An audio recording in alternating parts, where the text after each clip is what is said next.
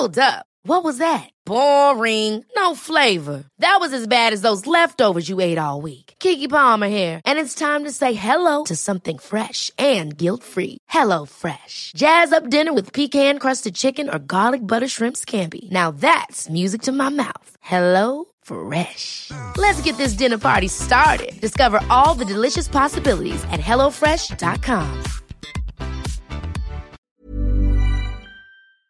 Lunar Lover the podcast acknowledges the traditional owners of the land on which this podcast is recorded, the Arakwal people of the Bundjalung Nation, and pays respects to elders past, present, and emerging. Oh, oh, oh.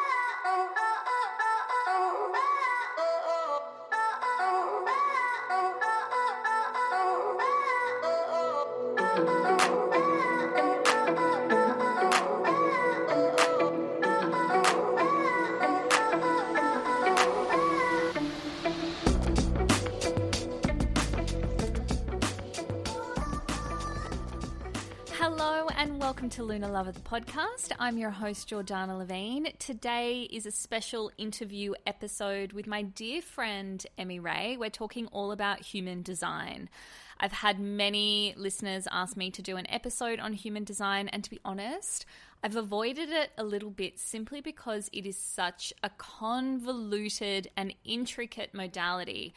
And I was like, how the hell are we going to talk about it in one podcast episode? But the beauty of Emmy Ray, if you've ever seen her work or worked with her in any capacity, is the simplicity she brings to human design. Um, so we have a very generalized chat about human design. If it piques your interest and you're a newbie to the modality, please dive deeper into it. If you are quite well versed in human design, I think you'll still really enjoy this chat. We talk about the energy types and we also talk about the correlation between human design and astrology. Uh, from a very amateur perspective, in that there is no direct link, right? So we sort of talk about how we personally feel they're connected and in what ways, and in what ways we feel seen in both modalities, astrology and human design. If you are new to human design, it would be very helpful for this discussion to make sense to download your human design chart. It's called a body graph or graph, depending on how you say the word. The best way to get the body graph is um, well, you can just Google what's my human design chart, but I use Jovian Archive. So if you go to jovianarchive.com, you'll have to enter all of your birth details. So it's the same as astrology birth date, birth time, birth location.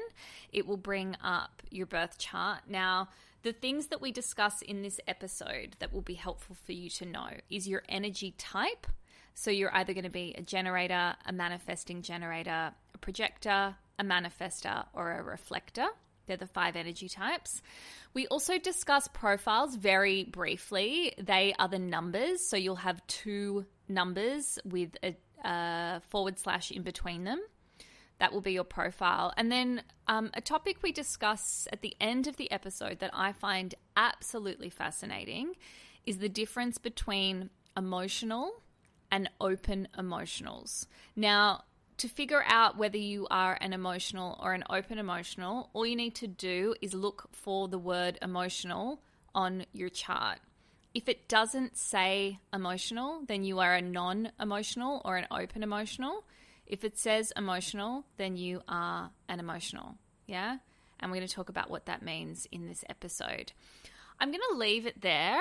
Um, I loved having this discussion with Emmy. We could have spoken all day. This was actually our third attempt at recording it. We tried to record it yesterday, and me oh my, if I didn't know anything about astrology, I could have sworn Mercury was in retrograde, but obviously still the shadow period. It was just not working. But in the end, I'm so thankful because today's discussion was incredible. I've recorded it the morning that this episode is airing because uh, I just wanted to get it out there and into your ears.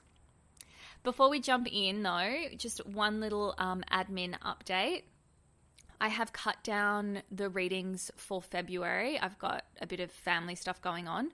So I think there's only three or four readings left for the month of February. Um, if you're keen to get your natal chart read, definitely jump on those. If not, definitely book yourself in for March. Places are filling up fast, yeah, and March will be here before you know it. Um, to book in a reading, all you need to do is click the link in the show notes of this episode or head to jordanalevine.com forward slash readings. If you enjoyed this episode, I would love you to share it on your socials. You can tag me at Jordana Levine and tag Emmy Ray at The Daily Rest.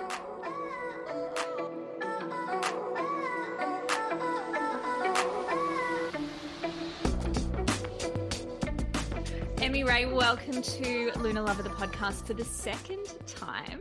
Um, I've got you on today talking about human design. We spoke about rest last time you were on, which felt like a lifetime ago. I don't even remember when that was. Do you remember? Was it 2020? I think it could have even been before that. 2019. Oh yeah.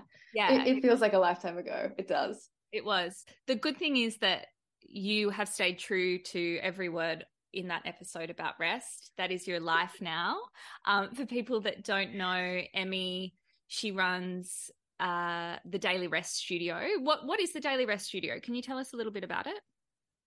Yeah, the Daily Rest Studio. It's I suppose it is like an online yoga space. We have a combination of, you know, live classes about once a week, and then a whole library of. My cat just heard your voice. She came to say oh, hi to you. Yay! Hi, Mumu. She loves you. Hi. Um, yeah, and so we have a class, a, a class library as well as the live classes that are all really centered around this idea of restful yogic practices. So that comes in a lot of different forms. Um, and yeah it's just a space to dip into for for almost adding rest into your everyday life i guess which sounds very basic and cliche but it's hard to do 90 minutes of a yin or restorative class um, so the idea here is that you can do maybe five or 10 or 20 minutes most days and then start to feel a little bit more like you can make space for those restful things. Yeah. Absolutely. I became a member of the Daily Rest Studio few months ago now. I want to say six months ago, maybe. Yeah. Um, and I have to say, like, at first, I also, before I joined, I thought, is this the right investment for me? Surely I can just rest when I want to. Yeah. yeah. no, turns out you can't. And you have to schedule it in. And it was the best investment I've made because I do take the time, I'd like to say daily, but it's not, but several times a week to actually schedule in those rest times and also not having to sort of like get changed, hop in the car, drive to the studio, do a yin class, then deal with the traffic on the way home. You know, like just to be able to do it all in the comfort of your home and actually really retain that restful state. Yes, that's what I think is a big thing too. And um, it, it's like, A, it's hard to find classes sometimes.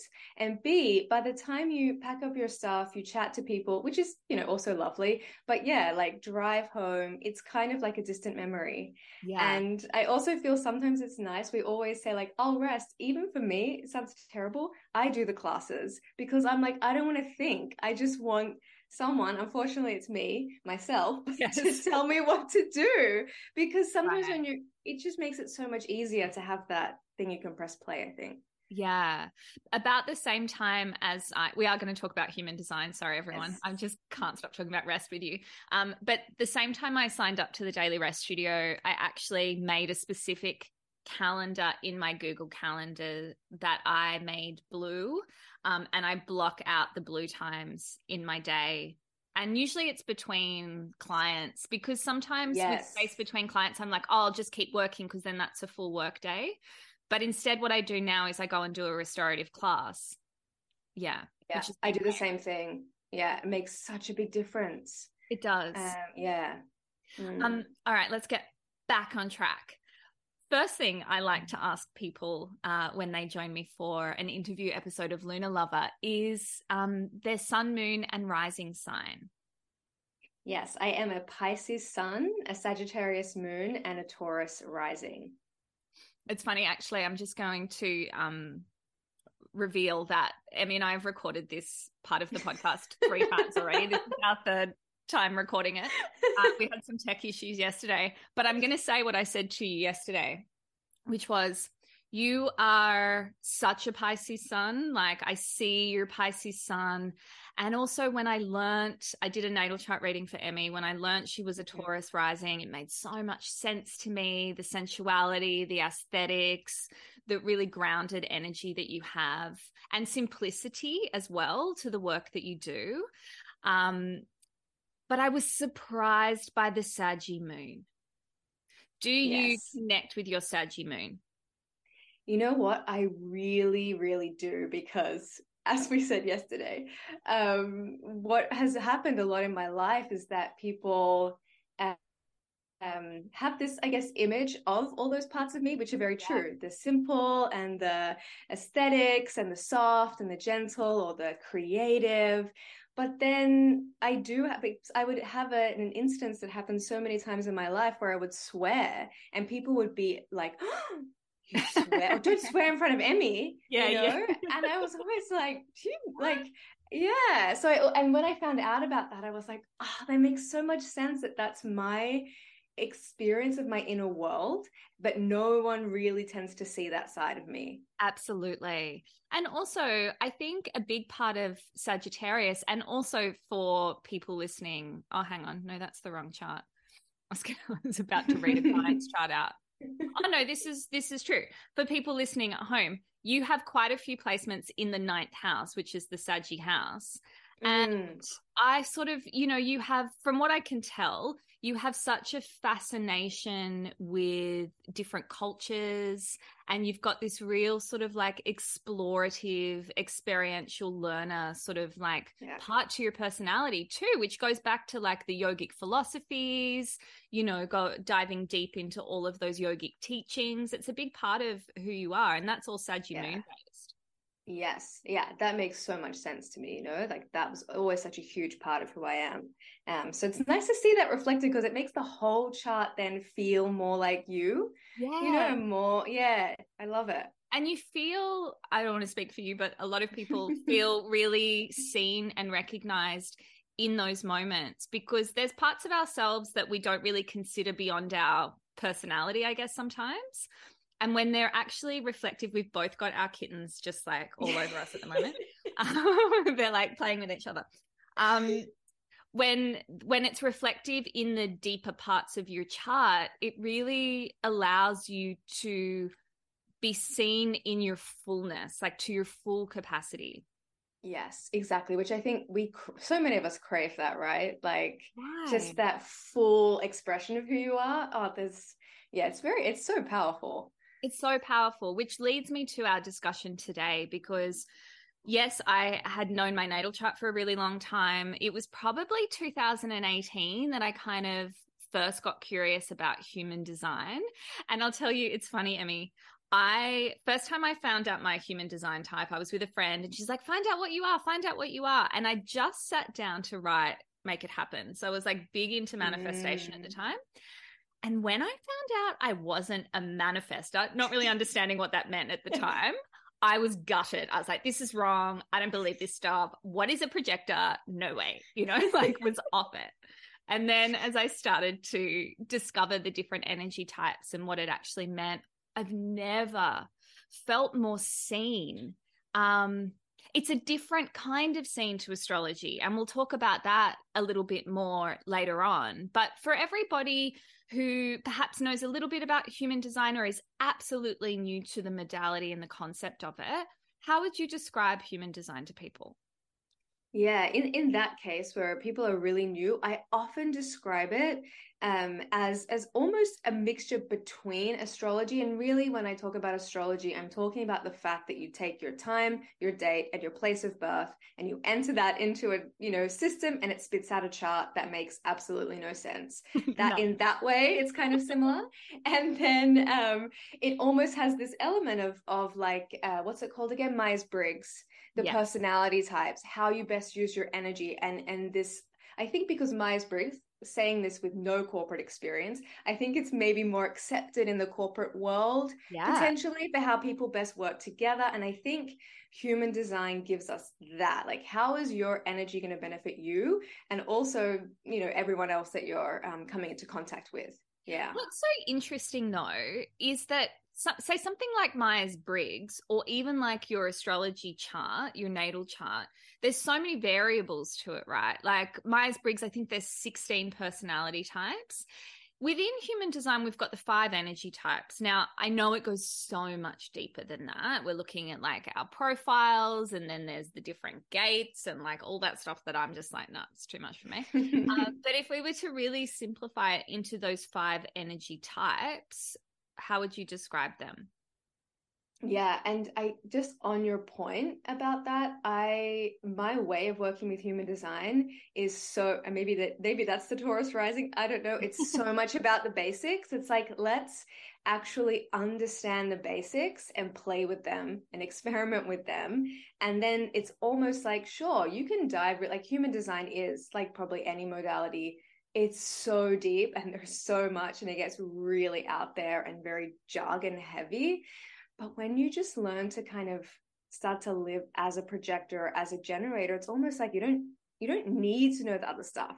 If no. you have interest and curiosity cool. But it's not it's like learn to live as a projector and and everything kind of falls into place. And so um to give kind of a, a, brief overview, I guess, of the types, is the main uh, types on the planet right now are generators and manifesting generators. And some people would say that they're both really the same type. They're both under the umbrella of generators, uh, which is fine, but I feel like there's energetically quite a big difference between those two as much as there is a similarity as well. If you know generators and MGs, yeah. they feel very different to me. Same. Yeah. And so, set about, let's say 70%, just less than 70% of the population fit into either being a generator or a manifesting generator. And the bottom line with, the, with these types is that very cliche idea of kind of do what you love, follow what lights you up, follow what gives you energy, and that's always going to take you in the right direction. And a way that we in our world tend to translate that as um, is if I do work that I love, then I'll never work a day in my life. But remembering that for generators and manifesting generators, it's not just about, okay, I'm doing the work that I love. It's I'm doing it in the way that I love to do it. You know, I have, so it's not just this very, you know, um, black and white thing of oh but i love my work so i can dedicate all day every day to it. It's like this this your your whole lifestyle almost from the moment you wake up to the moment you go to bed as a g or an mg you're responding to the world around you. And the human design idea or understanding is the more that you can move in the direction of what gives you energy of what you're pulled toward of what energizes you the more you're actually going to be building and creating energy in your system that fuels you and also that fuels the planet, right? And um, of course, there are always times and moments in our lives we have to do things that are not that fun, like whatever, accounting, dentist, whatever the thing is, car registration. But the idea is like overall, um, the you know, a generator, if they love taking a yoga class, that yoga class can energize them and actually give them more energy than moments before they'd done it when they might have been feeling so tired and so just like heavy. Right, right. And right? so that's like, very interesting, right? well, it is, it is. And we'll talk about projectors in a minute, but like listening mm. to that as a projector, yeah, maybe people are going, yeah, but who isn't going to walk out of yoga if they really enjoy yoga and be like, oh, that was great? Well, me, like I love yes. yoga, but if I walk into yoga depleted, it's not going to give me energy. It's going to drain me completely. Yes. And that is just, that's so important. And the reason why I say that and mention that for G's and MGs is because we, I'm a generator myself. So because we make up the bulk of the population, that becomes the standard for good or right. Right. You know, exactly that thing of like, of course, like you're feeling heavy, you're feeling stagnant, tired. Go exercise yeah, you know and exactly and for yeah. a projector or a manifestor or a reflector it's like that's going to make you more tired more yeah. like that's not going to put the energy back in your tank um so it's it's nice to know that a lot of these cliches even like do what you love and you'll never work a day in your life do what lights you up it, these are for g's and mgs you know and it's not that a projector shouldn't do things they enjoy but then if we go on to what is a projector it's so interesting like projectors often have that feeling when they find out like you what i mean a lot of people we want to be manifestors i feel and then all the manifestors i know in my life which is a ridiculously high amount would all rather be anything but a manifestor right, right. yeah it's you know? funny though, like I find, and I'm sure you find this too, like when people find out they're a generator, especially a generator, they're disappointed because they're like, oh, yeah, that's so boring. and I was like, yeah. oh my God, I give my arm and my leg to be a generator. that was my response too. I was like, when I found out about human design, the whole thing, and when I saw I was a generator, I was like, I'm out. This is I'm not interested. Honestly, yeah. you couldn't you couldn't like give me anything less interesting than this. Um, but anyway, we come to a projector, and projectors are said to be the newest type on the planet. It's about, you know, roughly, let's say 20% of the population. And projectors are sometimes, well, projectors are what are what call is what called a non-energy being right yeah. which sounds terrible um, but but basically what it means is that your um, your energy is has highly concentrated so a projector has the ability to be extremely efficient to work in in a really you know for for a projector, an hour's worth of really focused work could equal about three hours of work for a generator or an MG. And um, projectors are also able to see things in a way that uh, the rest of us can't see to have a level of you might see it as empathy you might see it as being able to um, see patterns and systems. It can be very, very different for every projector, but it's almost like projectors are here to kind of have this bird's eye view, you know, to, to see the bigger picture. Um, and, and when we come to something like energy, uh, sometimes projectors will find out or see something that says, you know, you're meant to work three hours a day or a couple of hours a day. It's like, well, how? Well, how? the fuck am I meant to do that? yeah. Like, you know, but they think the biggest thing with that is, and it's the same with the G or an MG, and they see like you're meant to have a life that feels like oh, I get to do this, and they're like, well, great, I hate my job, so now what do I do? Yeah. So instead of being like, you know, I have to overhaul my whole life, what I think is really beautiful about human design is when you're a projector, the learning is like I I need as a projector, you need to spend time in your own energy doing things that restore and replenish your energy. So your energy isn't replenished and restored by doing things you love. Doing things you love is important. And then on top of that, you need to recover from them and rest yeah, and take yeah. your own time and take your own space. And so it's like, as a projector, the starting point is just like, where can I add a little bit more of that in, or simply give myself permission to be okay, to be like, you know what, guys, I'm not coming out tonight, or I'm not going to go to the crazy uh, yoga class that I sometimes that I adore, but I know I actually don't have the energy for today. I'm yeah. going to read a book in bed instead. Um, that's really, I think, just so key with projectors to almost be like it's interesting too because projectors are, according to human design, here to actually have a really big amount of success, whatever success means to you or for you. But the the catch is the way that you move toward that success is not by working really really hard. It's not by hustling. It's not by you know stacking your day. And um yeah it can be an it's a very different way of existing in the world than what we've been told. Absolutely. I think what i've struggled with a lot as a projector and i know a lot of my projector friends have as well is the comparison to energy expenditure, especially when it comes to work in comparison to our generator and managing friends. Um, because it feels like we're not keeping up, or we're not doing enough, or we're not busy enough, or why can't I put more into it? I know, like yesterday, we tried to record a podcast episode. It didn't work. I had a few other things scheduled in, but I basically had nothing left for the rest of the day. I was exhausted. I'd only done a couple of hours in the morning, concentrated work.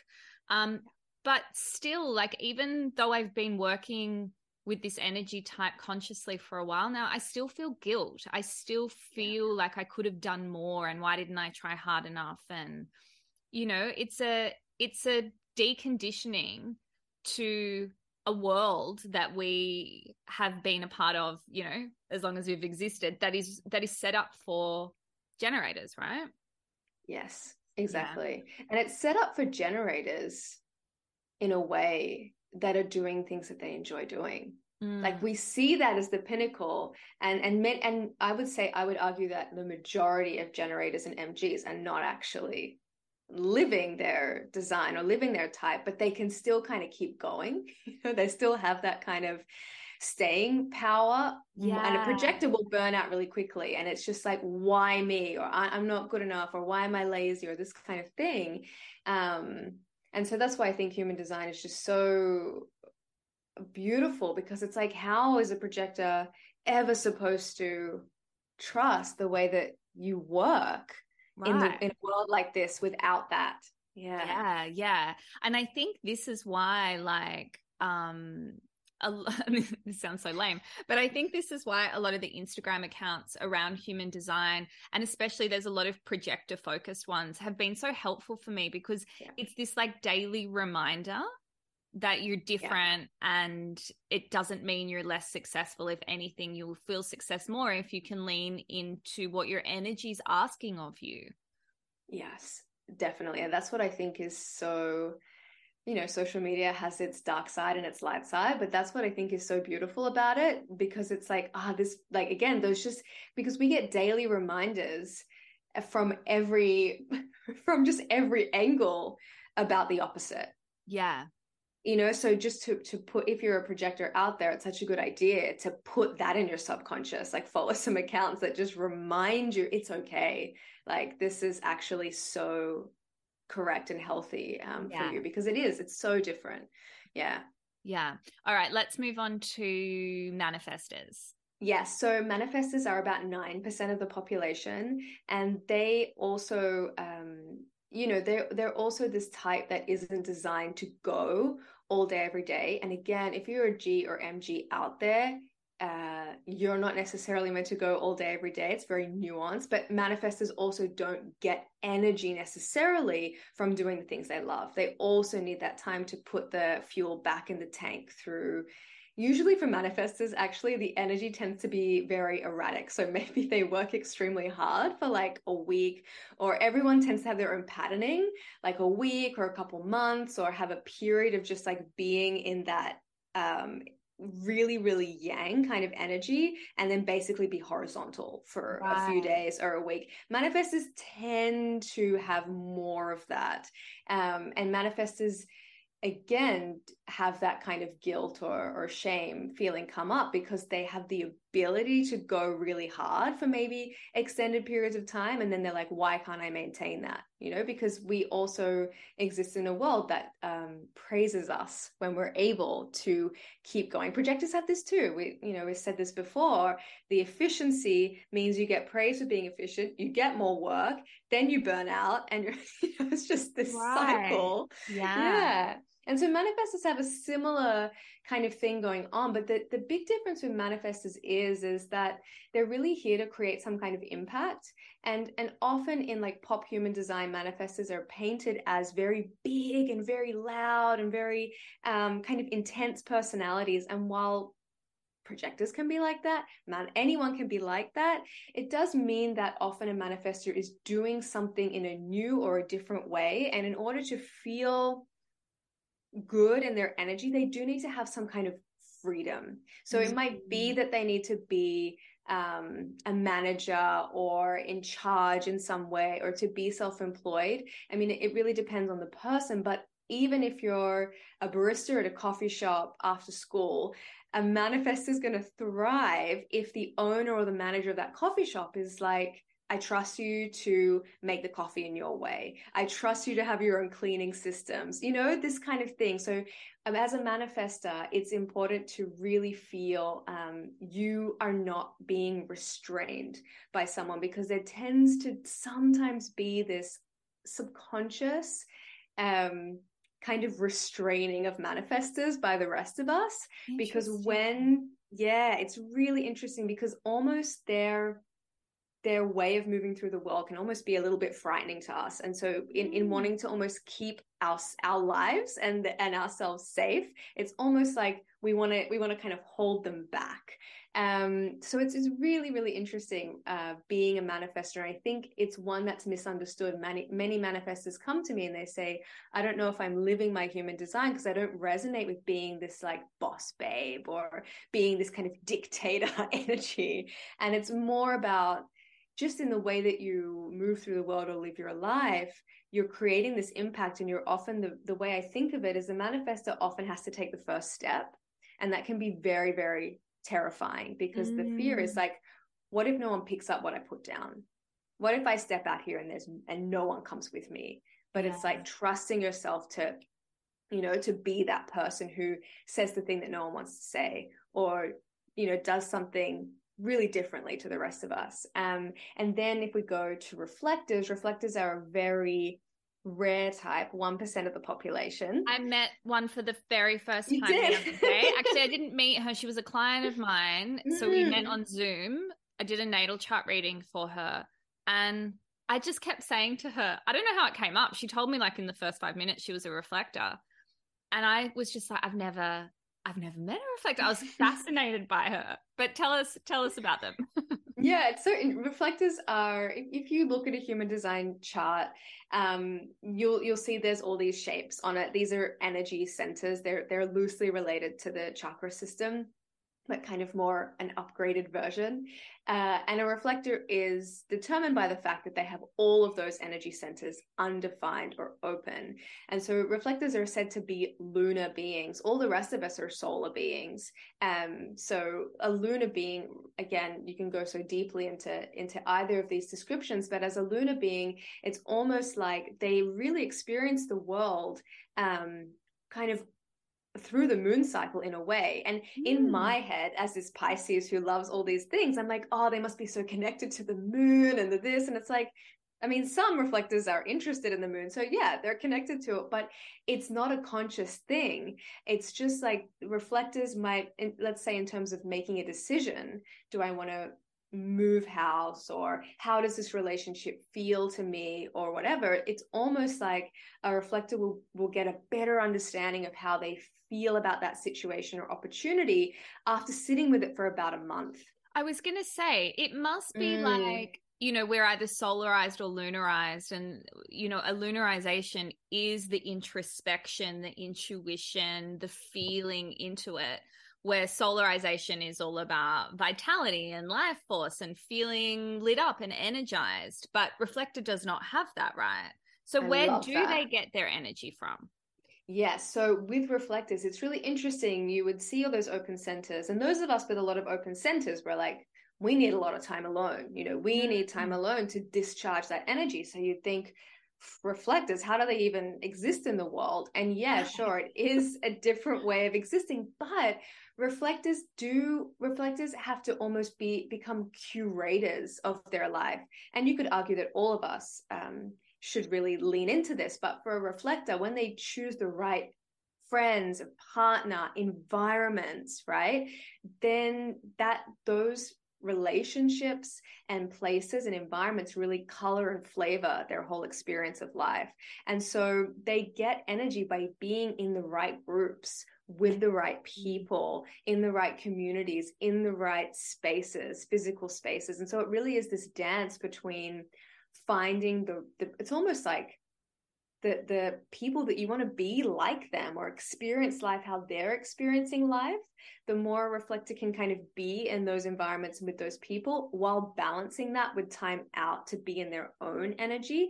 That's how they get energized. But it can be really interesting for a reflector sometimes coming back into their own energy because it can feel so quiet. It can feel so yeah. Yeah. Are they also sometimes a bit like what is my energy and what is their energy? Like, how that do they de- determine between the two? Yeah, it can be, it's so interesting. It's like some reflectors are so actually very resilient actually very resilient to other people's energy and more sometimes impacted by like the cosmic energy and the cosmic weather Whereas definitely some reflectors I've worked with, there is the boundaries are so thin between yeah what's my energy? What's their energy?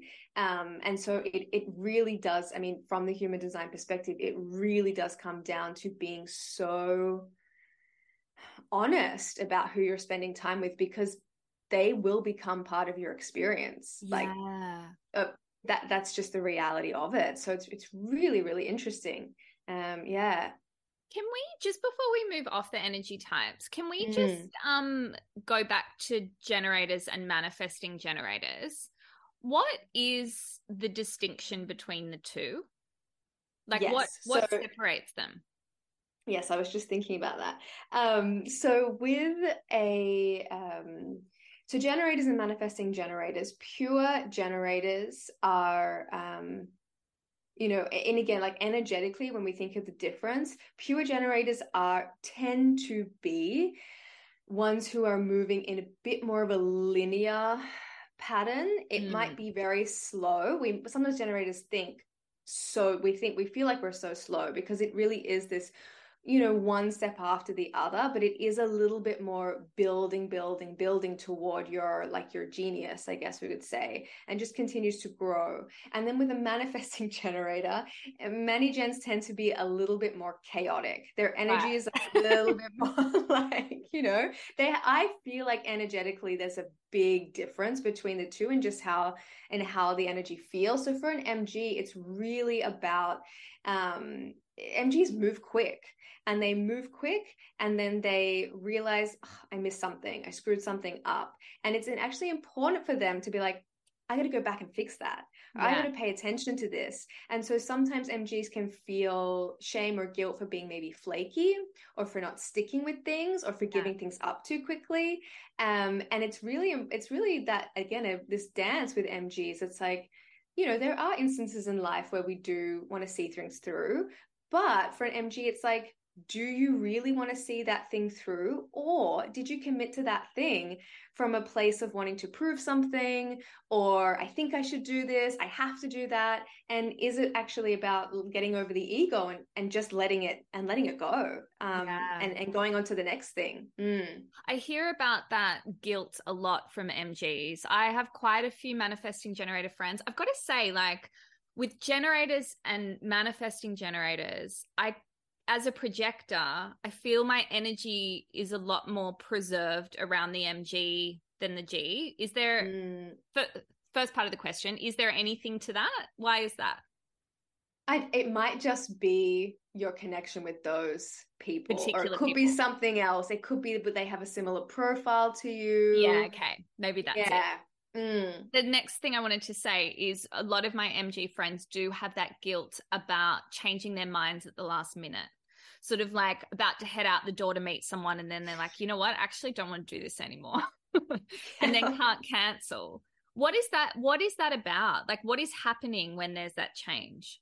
Yeah, it's almost like uh it's almost like MGs have this moment of truth, and it can be sometimes frustrating. To live with an MG for many years, and I mean, I grew up in a family of MGs, and it's kind of that feeling where you're like, "Let's go grab a coffee," and they're like, "Yeah, love to," you know, get up or whatever, and then put on their jacket or grab their wallet or phone, and then it's like, I really don't want to do that. And then the other person's like, oh, you know, it's a little bit, and and then they feel bad, all this kind of thing. So so for MGs, really the kind of best practice, because so much about human design is how do we make like aligned decisions or the right yeah. decisions, you know, and so much for MGs is can you wait for that? Can you almost make a physical movement towards something? And then see what your response is. Right. And again, when you're saying yes to something in advance, uh, it it's sometimes difficult, you know, like there is that murky uh, space. But when it is um, yeah when when you have the option to if you're you're like oh, i'm so excited about this it's like just wait read a little bit more lean into a little bit more start getting ready to go. Do you still have the energy? Does it still feel like a yes? And then you have a more kind of clear understanding of where you're at. It's like wait for that take that lean in and wait for that moment of truth. Wow. And i guess the more you tune into it the more you recognize how you respond to things. You'll know how you'll know when you've waited to the point that you need to wait, right? Yes. Yeah. Yeah. Yeah. I love it. It's fascinating. So, one of the biggest questions I get asked and don't have the answer to, so I thought we could riff about it on here, is how do astrology and human design relate, align, differ, all those things?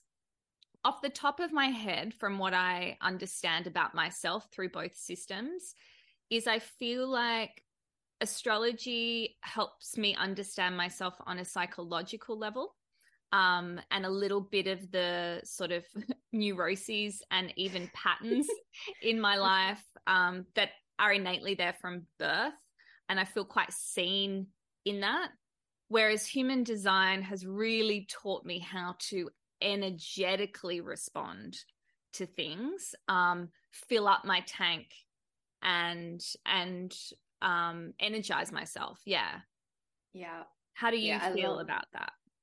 I love that so much. And, you know, when you do look deeply into the human design chart, you can see there is the presence of astrology, the planets, and things like that. But trying to understand that is, a, I mean, that's a whole that that's you know that could come years into playing with human design and yeah. it's it's quite a complex area and so i really love to approach it from this angle where where i agree with you completely it's like human design is is I almost feel like it gives you these very practical tools to experiment with in relationship to how do you use your energy and how are the people you spend your time with, your family, your closest friends, your coworkers, your partner, wired very differently? That was a really big piece for me. Like, of course, at first, when I learned about um, being a generator and responding instead of initiating. I mean, at first I hated that idea, but then when I played with it, I was like, wow, so much kind of shifted. It felt so much more ease. But then to understand how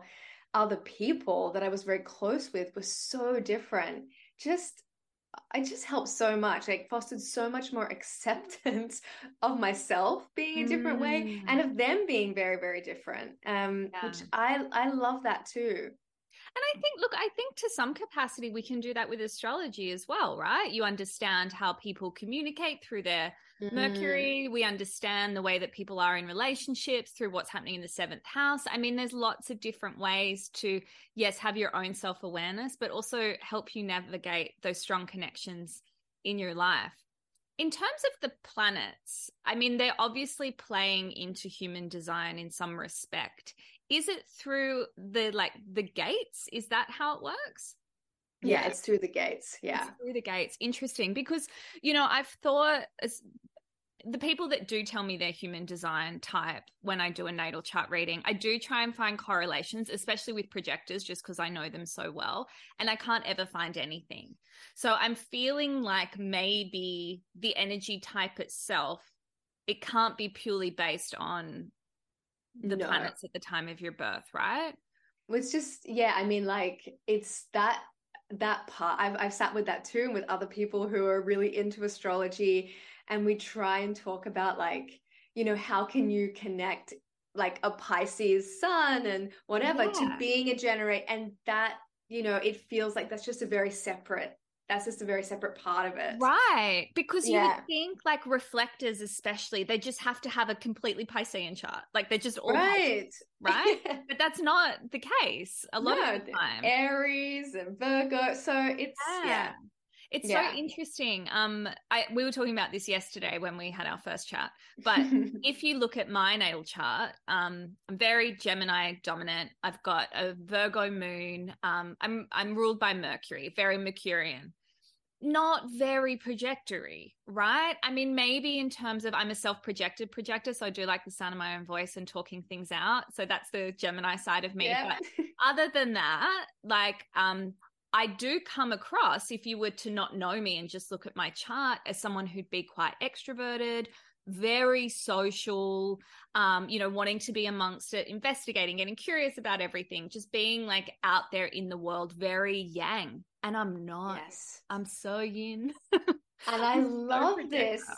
No, I love this because it's like with the energy type, it's like I often say, um, you know, you could be in a room of 20 projectors, and unless you talk really specifically about how going to a yoga class you love depletes you. Unless you talk specifically Mm. about that, you might not find any resonance with the other projectors on that personality kind of level. And that's what I love to people. I get asked all the time, "Oh, you're definitely a projector. You must be a projector." Because maybe I come across more soft or maybe the whole rest thing is is why people think I'm a projector. And it's like energy type isn't really in the in terms of the human design energy type or aura type doesn't always really shine through in the personality so much. No, no, of course. Mm. Yeah, I agree. It's funny. Um, with the, and this is maybe getting a little bit convoluted for people who aren't familiar with human design, but with the profiles, so the numbers, I'm a Mm. five one. Oh, you're also a five one. Oh, this Yeah. is just going to dispel my theory completely. I was about to say, because isn't five, isn't five about being like the investigator? Is That's five invest- Oh, that's the one. One's investigator. And I was like, oh, um, that's a Gemini thing, like wanting to investigate, wanting to get very curious. But you ain't got no Gemini in your chart. So that is completely any. off. All right. So there goes my theory on that. But we are both so five ones, right? Yeah. Yes. And so Yeah. you can see the sim that's what yeah, that's what you can almost see more of the similarity in the profile. And you could almost from a distance think, oh, there's those two could be the same type in a way. You know, you could you could think that perhaps from a distance. Yeah. Um, whereas energetically we couldn't be any more we couldn't operate any more differently. Differently. Yeah. Yeah. And I think also, like, if I look at compatibility in terms of friendship, even relationships, the energy type for me, not so much. I mean, in terms of dating, I did date a manifester for a little while and I found, I actually found it really tricky as a projector. It just did not work. Um, but the profiles, I find if the profiles match a little well when i say match like are just a little bit more aligned um i've dated Mm. quite a few 5-1 profiles before and i find it a lot more easeful there's more of an understanding as long as we can understand each other's energy the personality understanding kind of aligns a little bit more have you found that Absolutely. Yeah. And and it's like anything. It's like in astrology. People are like, what's the best couple match? And it's like, yeah you know, like the person who is good to you, you know what I mean? But, right um, but if we wanted to go down that path, you would look at profile. That's where we would look at like, okay, they both have a one or they both have a five or whatever the thing is. And there's it's just one area where there's resonance. Of course, there's many couples with totally opposite profiles that have a great relationship, but there can be that yeah, there can be that kind of just layer of understanding or resonance or connection when there's a crossover there. Mm. Yeah, and it's like sort of what we spoke about right at the beginning of this episode. The the compatibility comes from being able to understand Yeah. how your partner functions and either compromise for it or cater towards it or just have an under, deeper understanding of it so you can support them better. yeah just have an acceptance of like that's how you are and, who you are and that's okay like holding that you know Mm. Yeah. Yeah. I often back to Instagram, I often read the like how to support your projector partner or like how to make a projector feel special. And I read it and I'm just like, oh my God, that would make me feel so seen.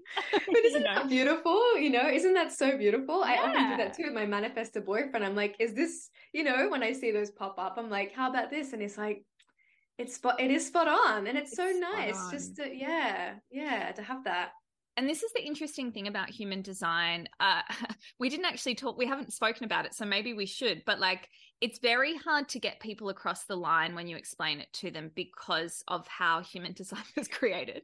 Um, but once you do, especially not to generalize, but especially men, once they can see themselves within their type and their profile, I, I personally find they believe in it a lot more than they do when I try and get them on the astrology bandwagon. Um, so let's kind of talk about the setup of human design and why some people might be a bit turned off when they first hear it. Yeah, every time this comes up, I'm like, oh, here we go.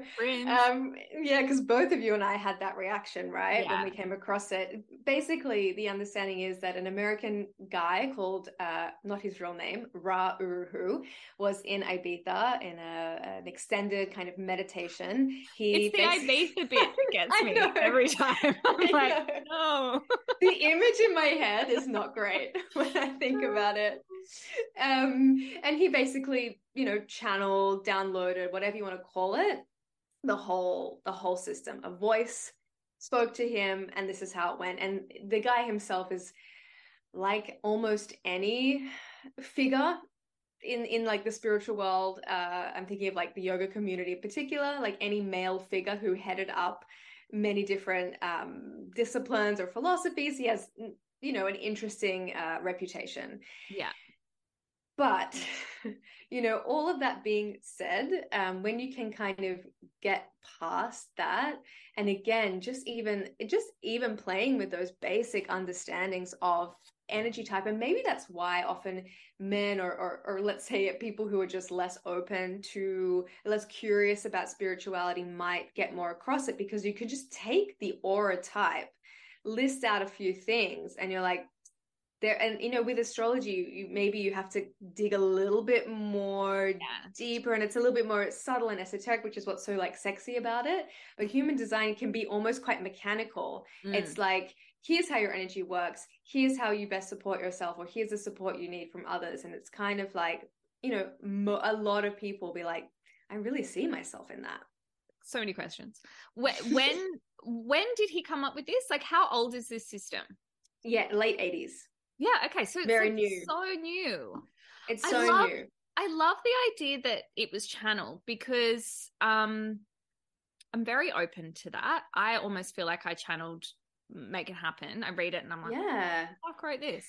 Um, but I, I love the idea of it being channeled, but there's such precision to it that that just blows my bloody mind. And also, I love and and maybe this is what people don't love about it but i love how he's included pretty much every system we have in the world around energy. The chakras the i ching astrology. Yeah kabbalah. Yeah yeah, yeah. like it quantum physics. It's yeah it's crazy. together and still it makes sense.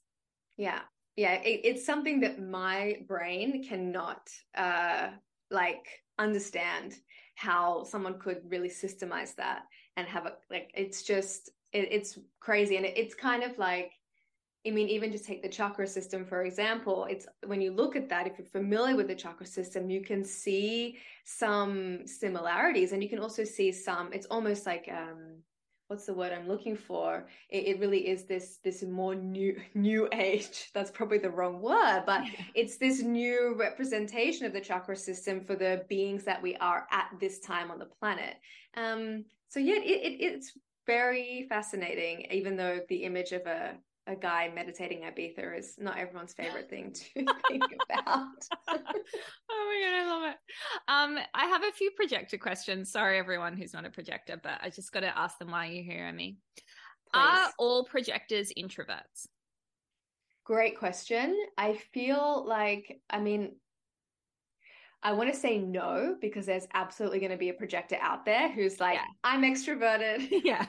but most projectors, if we think of introverts like needing to recharge in their own, on their own, in their own space, then you would say yes. Even if you're an extroverted introvert, yeah, pretty much you're an introvert because, and, and, the thing I just want to say that is that some projectors, it often tends to show up in men or even mental projectors sometimes, um, will almost be like, no, no, no, I'm very extroverted. I don't like time on my own. Similar to that reflector thing of almost te- being in your own energy feels so quiet or so. Mm-hmm. I'm not doing anything because you can almost get addicted to being in other people's energy.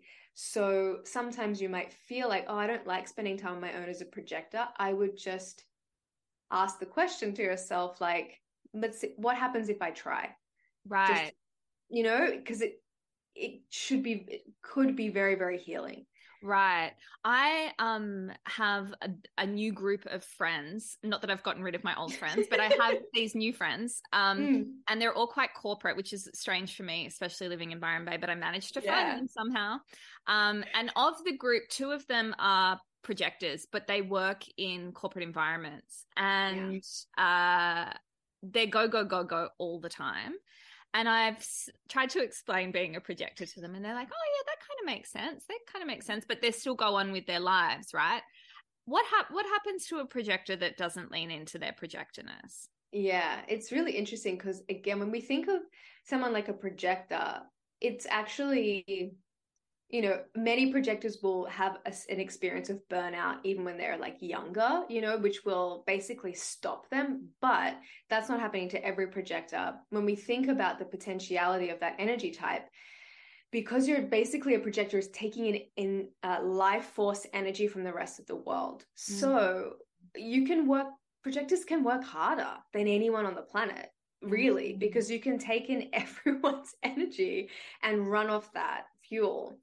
Human design system says, though, at a certain point, that is going to create physical symptoms for someone, which, you right. know, you don't, that, that's just the human design thing. And I mean, we could argue that for almost anyone. If we're really pushing it for a long time, then we're going to have physical symptoms at some point but that would be the human design thing like they're uh, you know their their their vessel their vehicle will just not be able to keep going at some point and then it becomes very difficult to come back you know maybe you have a burnout in your 20s or 30s it takes you a little while to recover maybe if you get to your 50s or whatever it's going to take a you know very long time to come back from from it's that. so true I, mm-hmm. when I was working in magazines in my 20s, um, mostly healthy environments, I would run off the energy of the office. I bloody loved it. I did crash yeah. at the end of every day, but I could rev myself up again. Probably also being in my early 20s, I had more energy. Then I worked in a very toxic environment. We both did at different times. yeah. Um, same environment, different times. Um, and that was yep. 29 I was 29 then, moving into, I was very much in my Saturn return. Oh, um, yeah. And I would take all the toxicity from the day, all the misery that every other staff member was feeling. And that's when I did actually have my physical burnout. And yeah. that's, it took me another four years to discover human design. But it's when I really started to notice that I wasn't set up like everyone else. I thought it was because I was a hypersensitive person and I was just like, taking on everybody's stuff. But it was more than that. It was all these yeah. open centers where I was just like absorbing and then going home and sleeping next to a toxic boyfriend as well. And like oh, absorbing yeah. oh, all that, you know? Can't catch a break. And you have very open, you have a very open chart. And that's the one thing I want to say on projectors too. If you're in a situation right now where you're in a busy corporate job, maybe it is not super healthy and even if your your boyfriend or your partner is is a great beautiful good person, yeah. good person whatever uh, sleeping in a different room mm. i know sometimes that's very triggering to even think about because we have these beliefs that whatever that can be very because you're still taking in the energy when you're asleep next yeah. to them yeah um, speaking of, we both have beautiful cats. Now, yes. it's called human design. Can I give Poppy a uh energy type? Yes, you can. If you okay. have her, yeah. Yeah, I think I actually have. She's definitely not a projector. she does sleep on the bed with me though. So am I absorbing Poppy's energy throughout the night? It's so interesting. I, I work with someone who is a projector who has an MG dog, and okay. she swears that she takes on the sacral energy from her MG dog. Yeah. She she says, and she's actually got the same chart as you, just two senses defined, and she will swear by it. So that's very yeah. Okay, I've got to do Poppy's chart again. I think yeah. she's also an MG. What's Moo Moo? She's a manifester. I'm surrounded by manifestors. Oh my god, you really are. Yeah, I don't I've know only, what that is. I've only met two manifestors before. Dated one. My mum is one, and once I mm. learned she was one, mm. made so much sense. Especially the um, two informs their strategy, yes. right? Yeah, yes. and because she's my mom and like it's a dynamic with mother and daughter sometimes like you don't want to be told stuff i'm i always like stop her and like tell her what i think but i've stopped that now i just let her mm. inform me mm. even if she's wrong i'm just like oh that's interesting oh. so, so, I hope good. that's helping her function better as a manifester. Yeah, but she yeah. probably just feels more seen by you too, you know? Yeah. yeah. So mm. interesting though what we attract, right? I mean, it's the same with star signs. Like there's certain yes. People in your life you'll be like, "Oh, I'm just surrounded by for me it's Virgos and Gemini risings everywhere." Mm, yeah. yeah. What's it for you? I have actually quite a few Taurus risings, which is really interesting. Um, and it's almost like the more I, uh, I don't know, had better like boundaries with friends or just met, yeah. I found more and more Virgos, like more, which is really, really interesting. Yeah. Because they've got like, boundaries as well. Mm, yeah, it's healthy. there's one thing I want to talk about before I let you go. I've spoken about it with you in different forms on different podcasts, or I don't know where we spoke about it. I think it was in a course I ran, and it's the mm. emotional and non emotional parts yeah. of the human design chart. I found it absolutely fascinating. I still do to this day, especially when it comes to close relationships, whether they're business, personal, or romantic. I'm sorry, platonic or romantic. Yeah. Can we talk about the either being an emotional or an open emotional um yeah. Yeah, in your human design. I find that so that was I forget sometimes now how impactful that was when I first really lent into that because I uh, had the feeling of my whole life of like I'm just so sensitive and I'm just yeah. so maybe like you know falling into that victim role like oh why is this you know mm, so hard or whatever. You know and I then have no I idea what you're talking about. What? Don't relate at all. Yeah and then I realized like that 50% of the world, according to human design, are emotionally defined. So they basically, and it's so different for everyone, right? Like you might be hearing this and you might not relate to being um, an, a very up and down emotional person, even if you have that emotional centered definition. In fact, often emotionally defined people can not even relate to being very emotional at all mm. um, mm. because they're creating their own we call it an emotional wave or just their own emotional frequency. Those of us who have the center um, undefined or white that's how you can you can tell um, we are taking in the emotional energy and frequency from the world around us. Mm. and so it's a really interesting distinction. Often the open emotional person can get called the emotional one.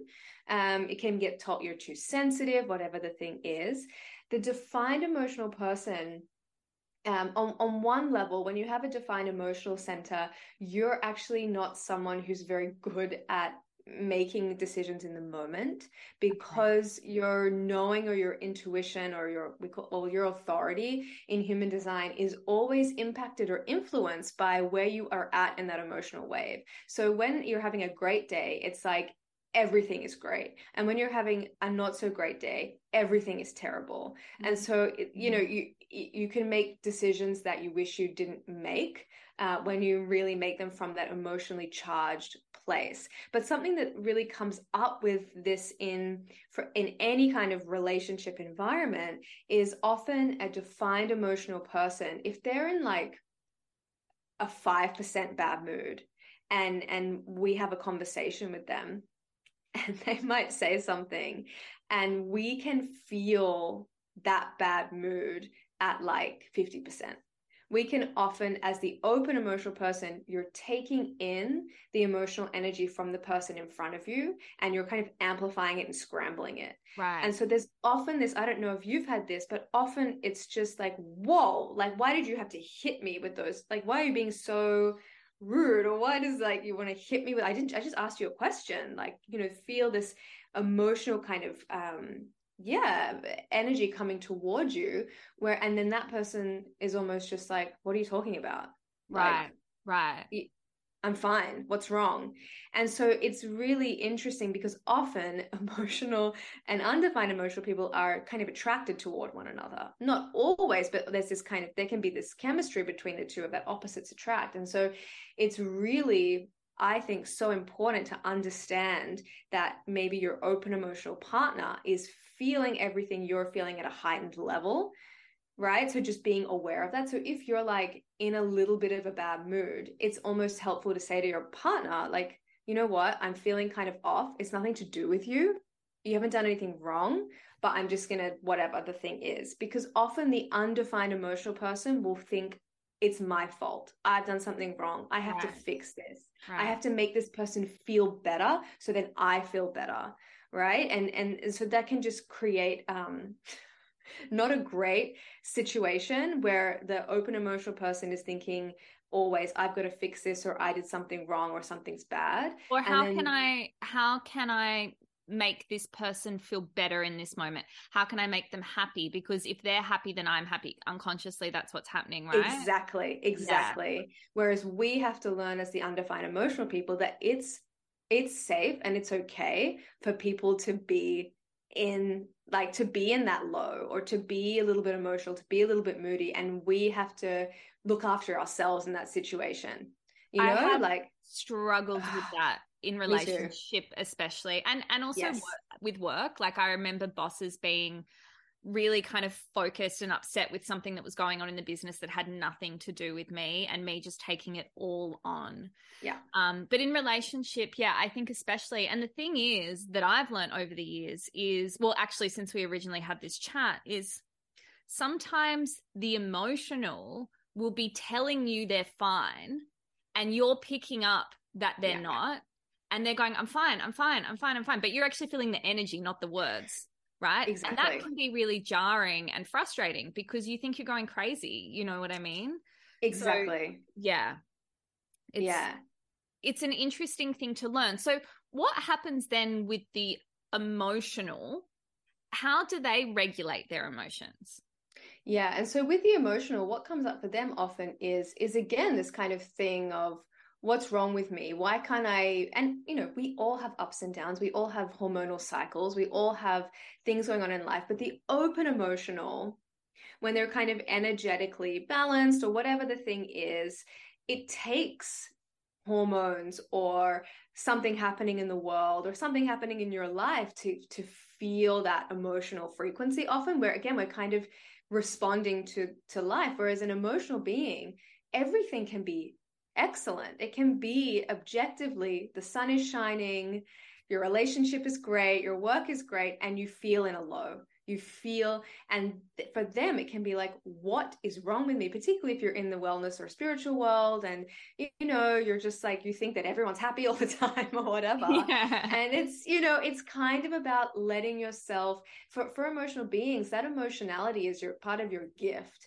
And you're someone who's meant to you know um, i'm sure it's in the in your astrological chart somewhere too. There's something in you that's here to kind of really traverse your own emotional highs and lows and to be someone who develops wisdom and knowing and intuition by letting yourself feel your feelings. And often for non-emotional beings when we have you know when life is good and we're, we're balanced and all of that we can process things a little bit more quickly you know something can happen and yes maybe the world feels like it's ending for a certain amount of time but open emotional again when we're more balanced we can kind of come through the other side. Whereas for a defined emotional being it might take longer. It might t- it's it's really about being patient with your emotional state and watching your patterning. And it's so interesting to live with an emotional being and and start to, when you have an open emotional center you can start to kind of even see their patenting maybe more easily than they can.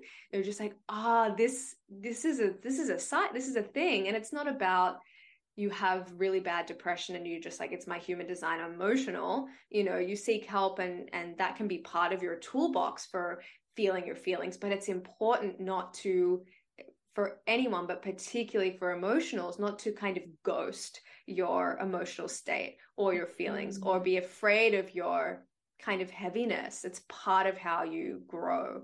Um so yeah that that's really big and it can come down to communicating with the people that you work with or who work for you or who are in a relationship with you to just be like everything's fine but i don't feel you know, I'm not feeling great. So I'm just gonna and for some people it's like having a creative outlet. Right. I was gonna you say know, moving that energy. It. Yeah. Exactly. And not just numbing it out, but actually and this is where I think we get the best um music and art and things like that. From these emotional, yeah, from people going into their emotionality and creating something with it rather than hiding from it. Totally. We have the same stuff show up in astrology and this is where i just my my virgo moon is like i need to work this out but like out. people with a lot of pisces placements or people who have like uh pluto um, in hard aspects to their moon, something that's bringing intensity with emotion to their life, right? It's like you were born with this. This is innately part of who you are. So we're not trying to mask the emotions. We're not trying to ignore them. We're not going to pretend they're not there, but how can we channel them into yeah. something? How can we take that intensity and put it into a creative pursuit? Or yeah. if it's a fire sign, maybe something action based like movement but there's mm-hmm. ways to move that energy around because those feelings are just energy yeah yeah oh it's fascinating so it's good absolutely fascinating Emmy, thank you so much for joining me for the third time, um, but a lengthy time today. I really appreciate it. Is there anything um, that you would like to talk about before this ends around astrology and human design? Perhaps something that's come up with you with clients? I'm trying to think. Or I'm that not... you've noticed within your own chart? The one thing that does come up with clients, because a lot of people I will read for or meet are also into astrology. And, and what comes up time and time again is oh, that's what such and such said in my astrology reading. That's right. what that happens all the time. And so sometimes, and again, like your Virgo moon is like, let's figure out how it like all comes together. And, and I'm just like, doesn't that mean it's all true? It's all real. it's so true though. I yeah, I I also get that a lot. Um, I think we also have quite a few clients that are the same, but they'll always say, Definitely. "Oh yeah, Emmy told me that in yeah. my in my um or or we're talking about career stuff and it's come up in your soft business sessions with them mm. which is so affirming to me but also to you i imagine but more yes. so more importantly to the client yes, yes. way more importantly but yeah it's always beautiful to hear that because and then i'm like this you know part of me is still that academically minded person which i know you are too yeah. and part of me is just like no yeah you're right this is real this is like it this does right makes sense because if someone if you're saying something about someone you know we're saying the same thing about people we've never met before based on these charts it's like there's truth there because isn't it's a different language. Yeah. Totally. Isn't it funny though? I'm sure it's the same for you. Like you've done hundreds of readings and every time someone goes that is so true or i am so like that i still get yeah. like